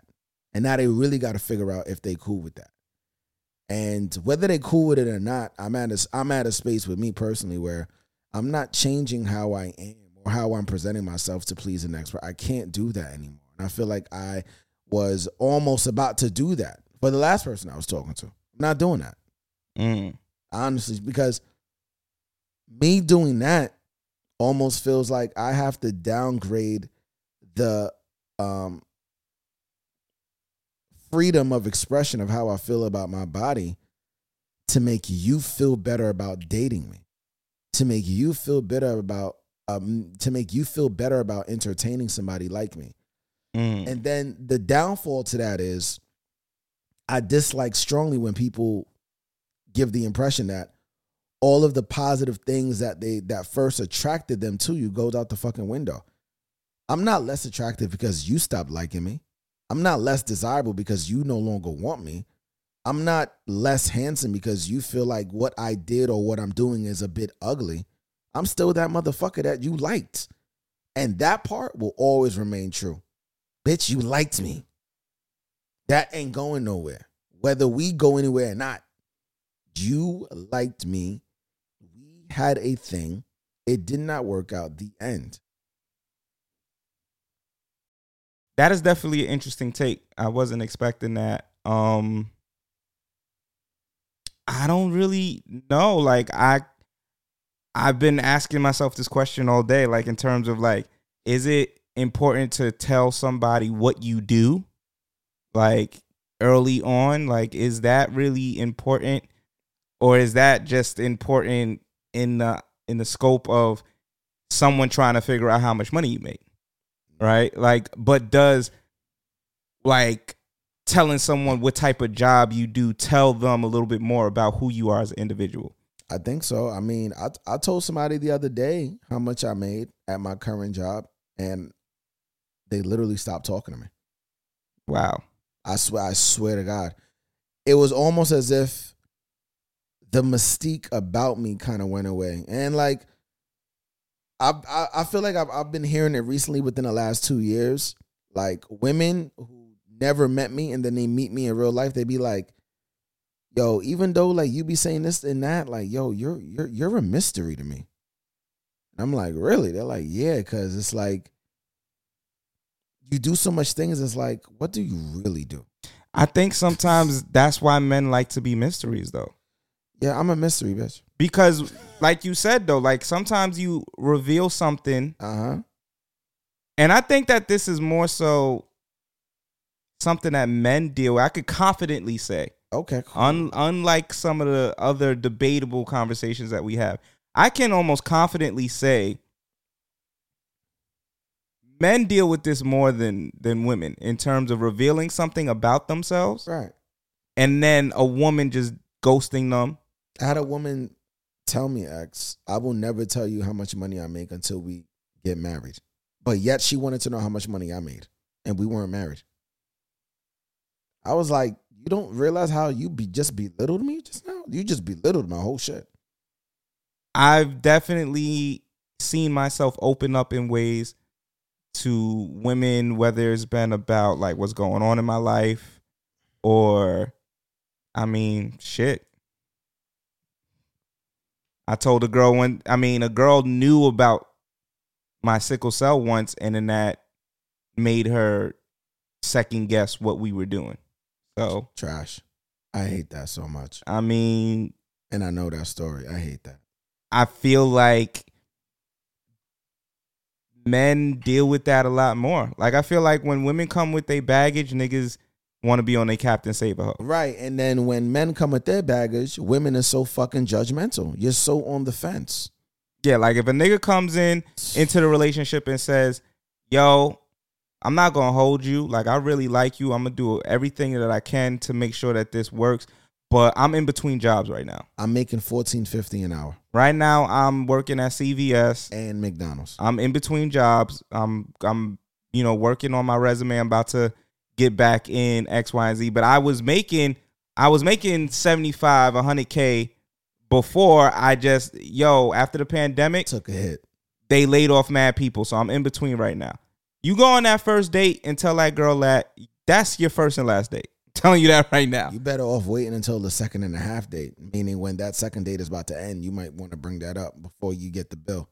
But I feel like as a man, if a woman comes to me right now and says, I'm working at CVS, as a man, I'm not gonna be on some like, oh, I can't never date this chick no more. Like I ain't gonna like, yo, she da da da. I might I might try and help and be like, yo, you can't stay at CVS, so let's see like as a nice gesture, I'll be probably sending her job uh like applications or whatever the case is. And I feel like men are more inclined to do that than they hear some wild shit. If your girl tells you, yo, I'm living X, Y, and Z and I'm living with four roommates, or I'm living in a house and there's like six people in the house. I don't think most men are like, oh wow, I can never date this chick Like I- I'm done with this. I, I gotta remove myself from the situation. Instead, a nigga's gonna be like, all right, well, you know, some nights you can stay with me. Like it's cool. Men are more comfortable with dating women that have baggage than women are comfortable dating with men that have baggage. That's a fact. That's where we at, bro. I I dare somebody to challenge us on this point. Nobody, no, psh, uh. I dare somebody this to challenge going out because y'all will be lying. You will be lying. You will be lying. That is a fact. I, yo, not one of y'all. Listen, we're Can't talking about the few times you dated a bum ass nigga. Nope. That's not what we talking about. Nope. That is not what we talking about. Cause you probably dated the bum ass nigga knowing he was a bum ass nigga. That's a fact. Like that's probably what happened. You were probably in a certain space and he was in a certain space. But I feel like when women elevate to a particular Yo, space and that man don't is not there or higher, they looking at you like, nah, fuck that. Preach, preach. Fuck that. Young nigga, preach, preach. You just got this job that gives you 60K. Oh, it's, You you got it last year. You haven't even fully stepped in your role yet. The bum ass nigga is the one who sent you the application to fill out. That's a fact. He was working at CVS. Mm-hmm. He had the time. He said, "Go for it, baby." He sent you the application. You now making 60K a year. He's still making his 25K. And now you looking at him like, yo, so when you gonna get a new job? Granted, I'm not saying there's nothing wrong with telling your partner to elevate. But I feel like there becomes a, a hidden time limit that men are not really always aware of or that men don't necessarily put on women. Like Issa and Lawrence. Right? Lawrence did end up leveling the fuck up. Crazy too. Um, like literally, I feel like I feel like I feel like he surpassed her. She was a teacher. That nigga was working for a for what tech company? he went he went to a, a different stratosphere. Yo, But because he was in that in between phase, yeah, for three years too. God damn. Issa lost attraction, fell out of love, Right. wasn't really fucking with it. Now, granted, I get the scenario. I understand. Like, if your partner is just on some other shit for three years and that's not where really the space that you met them in, Right. I, I can understand that being a stress. All I'm saying though is a man would probably ride that wave out. Now I'm about to say a real thing. Mm. This shit about to go left. It is.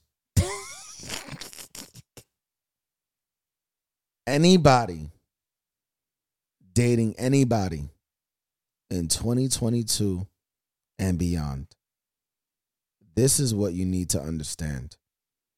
We are no longer dating people to look at them to elevate us or validate us. You either come elevated or you come validated or you come with both? Mm. because when you look for that in other people and they don't do it either a in the time frame you want them to do it. Two they feel like the only reason why you're with them was to become elevated or validated. Three you are not healed you are broken. Four you are wasting their time. They're going to feel like they always have something over you. So you need to come into the situation literally a, whole fucking situation you need to come and be whoever the fuck you are before meeting that person. So, what I'm saying for me personally, I'm at a point. I personally think out of all the women I dated, only two actually helped me elevate. And I'm mm-hmm. not talking about um artistically. I'm I'm talking more more more along the lines of sent me a job application, go fill this out, and then something happened, or you know, help me get my first credit card. And help me see something different that I honestly could not get on my own. Mm. In terms of everything else that I've ever done, ever attacked in life, nigga, that's been on me. I, I'm I'm self motivated. I'm self ambitious. I'm self goal orientated. That's how I've always been. But I feel like, you know, there ain't nothing like a woman's touch. There ain't nothing like, you know, a compassion from a woman who just really wants to see you win. But I feel like your luck will run out when she feels like, you know, she's wasted or she's invested enough time in you and it just doesn't, you know, it just doesn't pan out. I think we need to stop looking at people to elevate us in partnerships and just accept the companionship for what it is. Accept the person to just be there to rub your back if you had a long day. Accept the person to be there to just talk to if you just want to vent. But looking for people constantly to date only to elevate, or you elevate them, or you take care of them, or they take care of you. I feel like for me now, like, nah, like, I just want you to be there when it's time for us to just have a very meaningful conversation.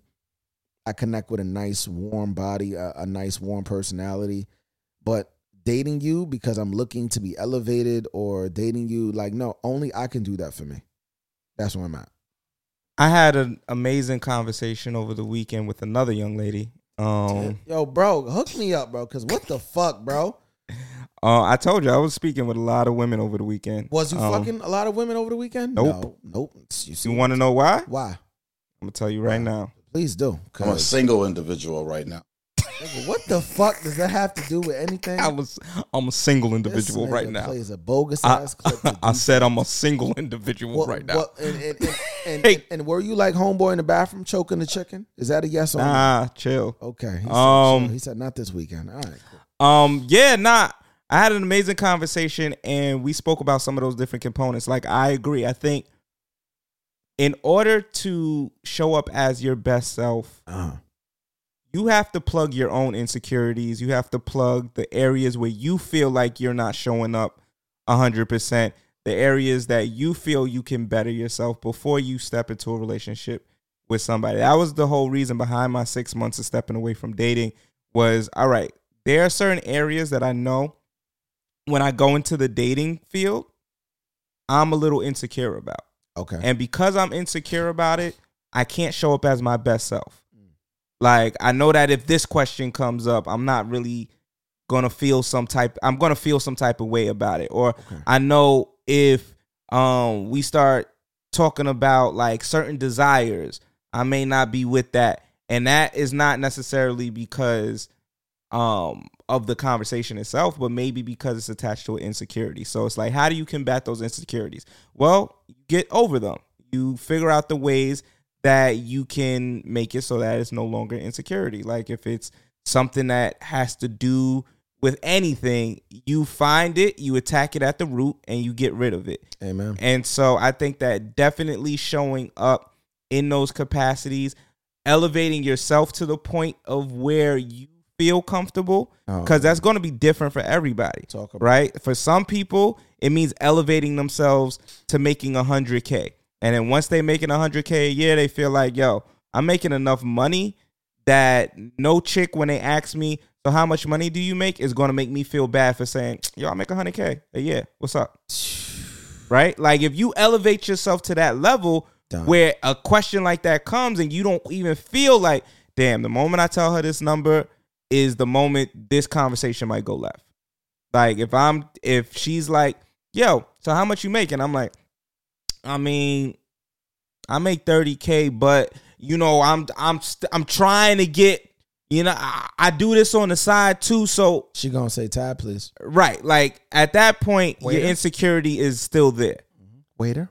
Like, but if you're able to sit there and you waiting for that question, please, please ask me how much money. So how much money you make? Oh, 250 a year. Yeah, 250 a year. Sure. You know what I mean? Ain't nothing. Um, you know, I work a lot, but da da da. Like once you get into that realm, or even physically, right? When we look at ourselves and we say to ourselves, like, yo, how do we where do we or or when do we feel the most sexy? Or when do we feel the best about ourselves? And if you're not there, when you go on a date, you might be a little self conscious, Right. right? Like, damn, I still got a stomach, and the perfect version of me is a six pack. So when I walk mm. into this restaurant and I know that my stomach is out a little bit, or or like the clothes ain't fitting the way I want it to fit, I might be sitting there self conscious. And I'm not gonna order what I really want to order. Right. And and the moment she says, "Yo, babe, let's go to bathhouse or let's go to the beach," I'm feeling some type of way because now I gotta take my shirt off, and I'm not comfortable with how my body looks. And what that does for some people is it puts them in a bad mood.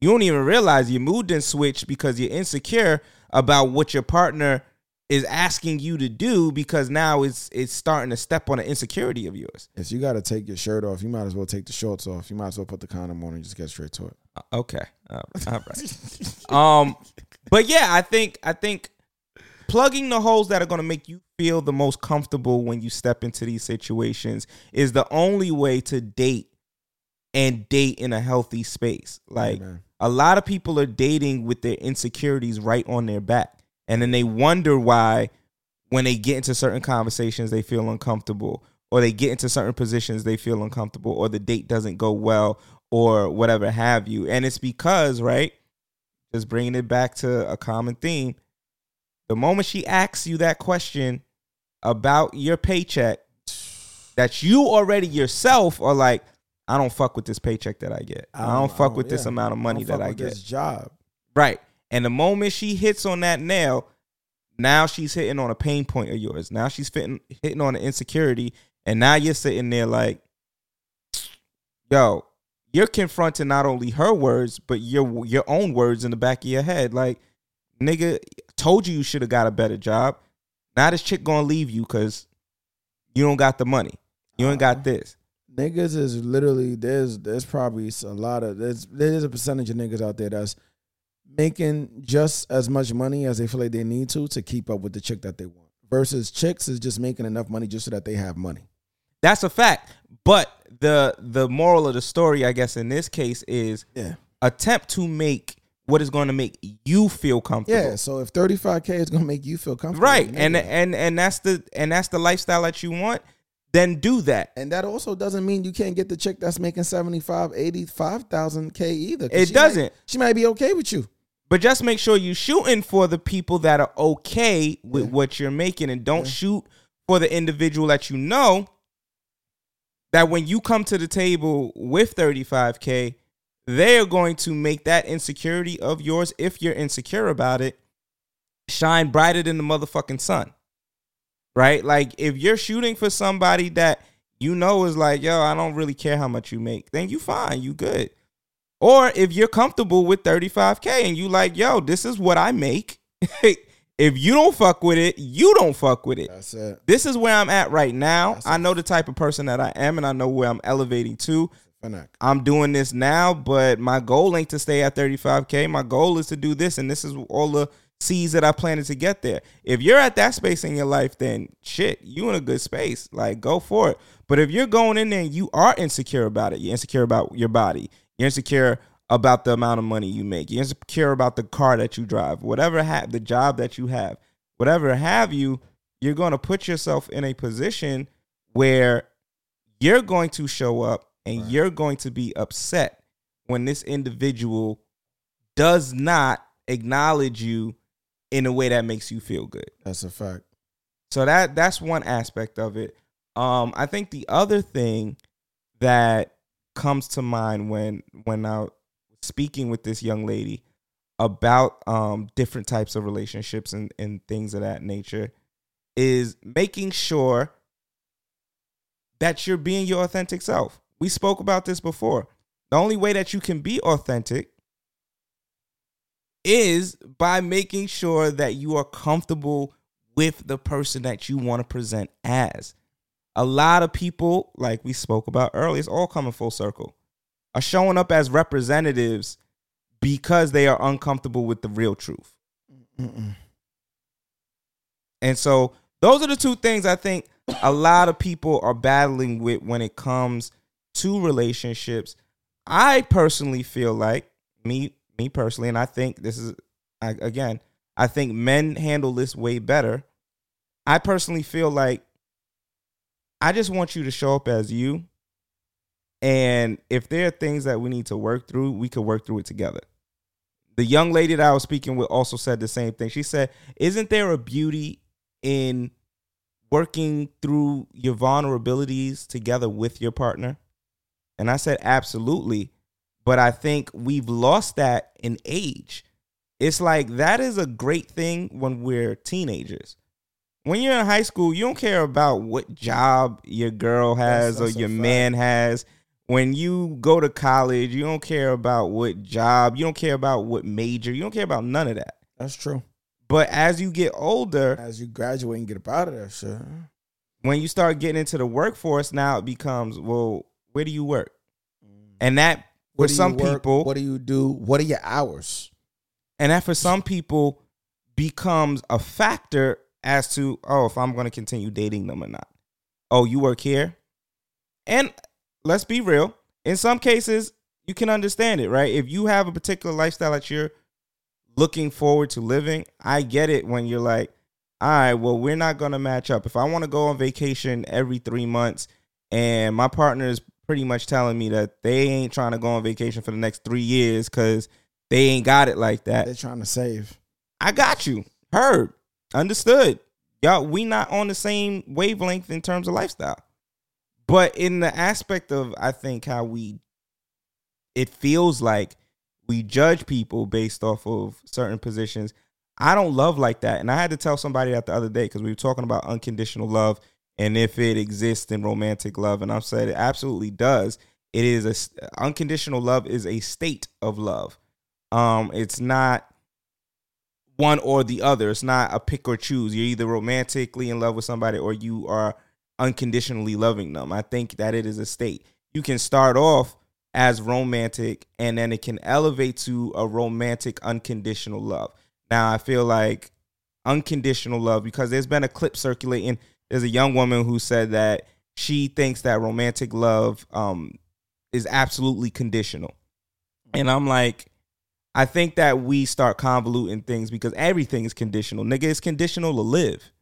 you gotta br- you gotta breathe, you gotta eat, you gotta sleep to live. That's a condition. Everything is based on those conditions. If you can't do none of them shits, nigga, you clipped. But when we're talking about unconditional love, we're talking about the aspect of you should not love me based off what I have. Yeah, you should love me no matter what. You shouldn't love me based off of uh the money I make. You shouldn't love me based off of if I am sick today or in, in great health today.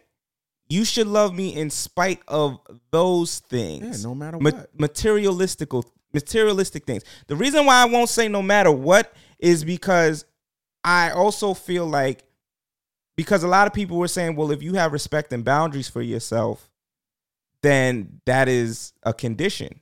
I don't think that that's a condition. Respect for myself and boundaries is not a condition of my love. That is a condition of what I will allow to happen to me. But my love can go, my love lives outside of that.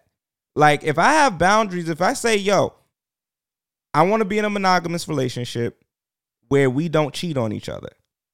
That is not necessarily a condition of how I'm going to love you. I am basically telling you what is needed and a, for me to get to a state of unconditional love. I need to feel safe and I need to have a sense of trust with an individual. And I think a lot of people don't get the difference between the two. I think unconditional love when it comes to romance is based off of trust and it's based off of safety for a lot of people. If I feel safe enough to be my most vulnerable self, then I will be that. If I trust you enough to take care of my most vulnerable self, then I'll show you that. A lot of unconditional love when it comes to like pets, parents, um, and kids, that is based off of necessity and bonding, right? Like this little thing, whether it's a pet or a young human, is unable to take care of themselves. If I don't take care of them, they're going to die, right? They're not going to be here. And so within that process of rearing and making sure that this young person is survives and lives, I form a bond.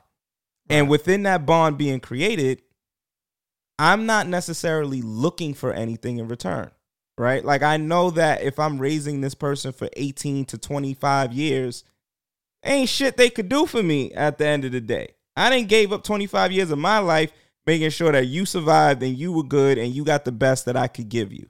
Right? There is no return on investment on that. That, that just can never happen. Same thing with a pet, right? A pet can never give you what you give them. It- you don't have the expectation of that. But when it comes to love and unconditional um love in that instance, I think is more based off of if I can trust that you can take all of me I will give you all of me. It doesn't necessarily mean that I don't have boundaries for myself or I, I'm going to love you in spite of you disrespecting me. Right. I'm going to love you in spite of you breaking the commitment that we have with one another. If we say that, yo, we're not going to cheat on each other and you cheat on on me, I may still have unconditional love for you, but out of respect for myself, I don't have to be in a relationship with you anymore. And I think that that's where we're getting it mixed up and convoluted. Um, unconditional love definitely can exist in a romantic space, and I don't think that just because you are romantic with somebody, that means that your love is necessarily conditional, unless we're just being extreme with with verbiage and we're just saying that everything has a condition. Because again, in life, everything has a condition then. And then that means this conversation is convoluted. Makes no sense to even have. Um, before we dip out of here, Kendrick Lamar, biggest uh first week sales of any album um this year. Uh seen one report that said 280k. I seen another report that said 295k. Um and then I seen a lot of reports basically focusing on the fact that the biggest artists of our generation, the men in particular, are talking about mental health. Yeah, I did see that. Um, Drake has been talking about mental health his entire career. Um, also going back to Kendrick Lamar. Kendrick Kendrick Lamar wrote, wrote a whole record about fucking ADHD. Mm. So, and he called the shit swimming pools. It was so metaphorical that it probably went over a lot of your heads. Half of the video, he's fucking falling into a black hole. Mm. These rappers over the years. I mean, shit, I was talking to you about a Fucking one of the greatest rappers that ever fucking lived that was talking about mental health out the fucking gate.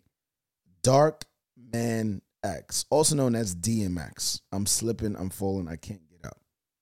The name of his first album was It's Dark and Hell is Hot. That's a fact. Rappers, Tupac has been talking about it. Biggie. It was all a dream. I used to read Word Up magazine, and Pepa, Heavy D up in the limousine, right? But like, like all of these things, like rappers were talking about the struggles that they was going through. You know what I mean? So like, to say that our favorite rappers are talking, they, they our favorite rappers been talking about mental health, and as much as the term continues to get popularized and glamorized and and oftentimes weaponized and misused, mixed in fucking bullshit and misogyny and all this type of shit, rappers have always been very conscious of what it is that they want to put out. I don't think rappers are going in the studio putting out records and saying, "Oh, this is gonna this this is gonna sound dope." No, they know it's gonna be dope, but they also know consciously what they're doing. So shout out to the rappers that are continuously pushing the needle, talking about their mental health, talking about the things that affect them. And they're not necessarily worried about at this point record sales, album sales, and uh, you know, what record goes number one and shit like that. I mean, the the artist that was talking about this the other day that we were talking about was Kehlani. Mm. Taking back control over her artistic feel, her vibe. I wish more artists do that. You know, SZA has also been talking about her. Like, come on, like supermodel. Supermodel's the one. Come on, y'all. What are we talking about? Are we really going there, y'all? Yo, I'm gonna need y'all to get y'all sources together. a silly play. I, I get it. You gotta be contemporary about the articles that you create and you make. So you make it seem like everything is new, but hip hop has been ingrained and rooted in mental health for since its inception. Like that's literally what hip hop is kind of based off of is the living conditions that people were in and what it was doing to the neighborhoods and in turn what that was doing to the people that lived in the neighborhoods Right. literally the stories that were told um since hip hop has been a thing so i get it you know they always got to make it seem like this is something new um but within the, the three within kendrick uh, Drake and Cole. I do feel like if we are to make an argument, they are popularizing therapy and not running from the conversations, as opposed to maybe in the early 2000s and late 90s where mental health was masked by hyper masculinity. Instead of people talking about like DMX stood out because he made a slipping and falling, while everybody else was talking about I'm gonna take your head off, or I'm gonna shoot you, Yeah. or I'm gonna do this, that, and the third. And it was really masking mental health crises and issues. So I guess if we're having that type of conversation, I get it. Um, I do, I and I will say that Kendrick, I think delved deeper than any of the other artists in the last decade, um, if not longer. The way he delved into mental health was on a different plane. Like that was totally different. Um, he went deep, he went vulnerable, and he did it in a way where it was still entertaining to listen to. Mm. So um, I just want to keep giving that man his flowers every chance I get. Now, I did have a piece of controversy here. If you listen to the album, Kendrick mentions a couple of times Hakeem, Baby Keem, his cousin, um, his cousin's father. All of this is around Baby Keem. And I'm starting to feel this is totally me speculating. This is totally me just causing a ruckus. Do not take this with uh you know, don't take it as fact. Mm. But I'm starting to feel like Kendrick's split from Top Dawg has something to do with Baby Keem.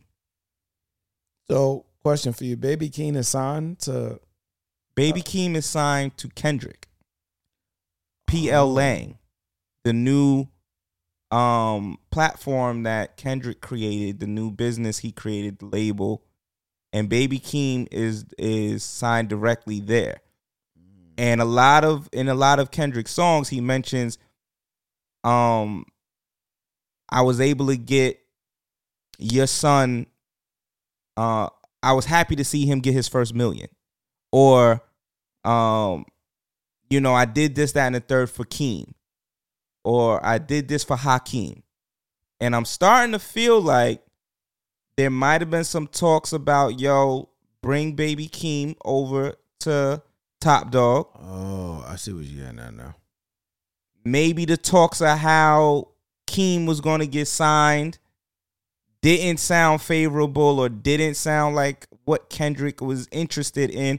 Or maybe Kendrick said, yo, let's bring him to the label, but he's my artist because I want to cultivate him. I want to develop him. And Top Dawg said, nah, that's not really how we trying to run this shit. And Kendrick said, okay, cool. I'm signing him. And I'm matter of fact, I'm gonna start my own label. Like the contract's over. Let's just split ways. Let's just split and I'll be able to handle it. So, quick question: So, the last album that he dropped on Top Dawg was Damn. No, the last album on Top Dawg was this one. This is the Okay. last album. Oh, this one. Okay, So after this, that's it. yeah, speculated that this could be his last album in general, or speculated that he now will operate out of pgLang. That's uh that's supposed to be his his um label. So Interesting. I feel like Baby Keem was in the middle of that. Could be just speculation, could be me just putting too many pieces together, but it sounds like not that there's bad blood between him and Top Dawg because they they he said that there's no bad blood between him and the label, but I think a a difference in opinion when it came to uh, creativity and artist development. That is what I'm getting um, from the way that this album sounds and the split and all of that. Okay, Mr. Morale. With the big steppers, man. What's the tough knot? In the words of Apollo Creed to Rocky, there is no tomorrow. Mm. That shit hit me hard when I heard him say that today. That they took the clip from the. He was like, "There is no tomorrow, Rocky. There is no tomorrow," and it just kept echoing that shit. I was like, "We got to get to it now. Now you should be a better person. Don't wait until you do some shitty shit. Now you should want to be great. Don't say, "Oh, one day I will." Because in that moment, Rocky is getting fucked up by Apollo Creed. Sparring, and he's like, "Tomorrow, tomorrow I'll do it." He's like, "There ain't no tomorrow, Rocky." Mm. And that could apply for anything. Kobe Bryant said it best. The problem is, you think you have time. Mm. There is no tomorrow, y'all. Now, I think we all benefit from loving, caring, nurturing, and approaching people the way that we would want to be approached, loved, cared for, and nurtured for. I know that's cliche, that's called the golden rule. Um, but I don't think that we take the time to actually internalize what that message means. And even more specifically in dating. Would you want somebody to stop caring for you, loving you, dealing with you, giving you the energy that they once did based off of the material things that you may possess?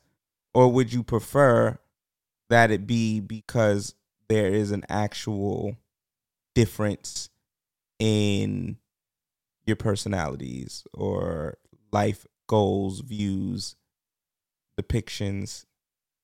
I think that a lot of us do things without taking into account how it would make somebody else feel.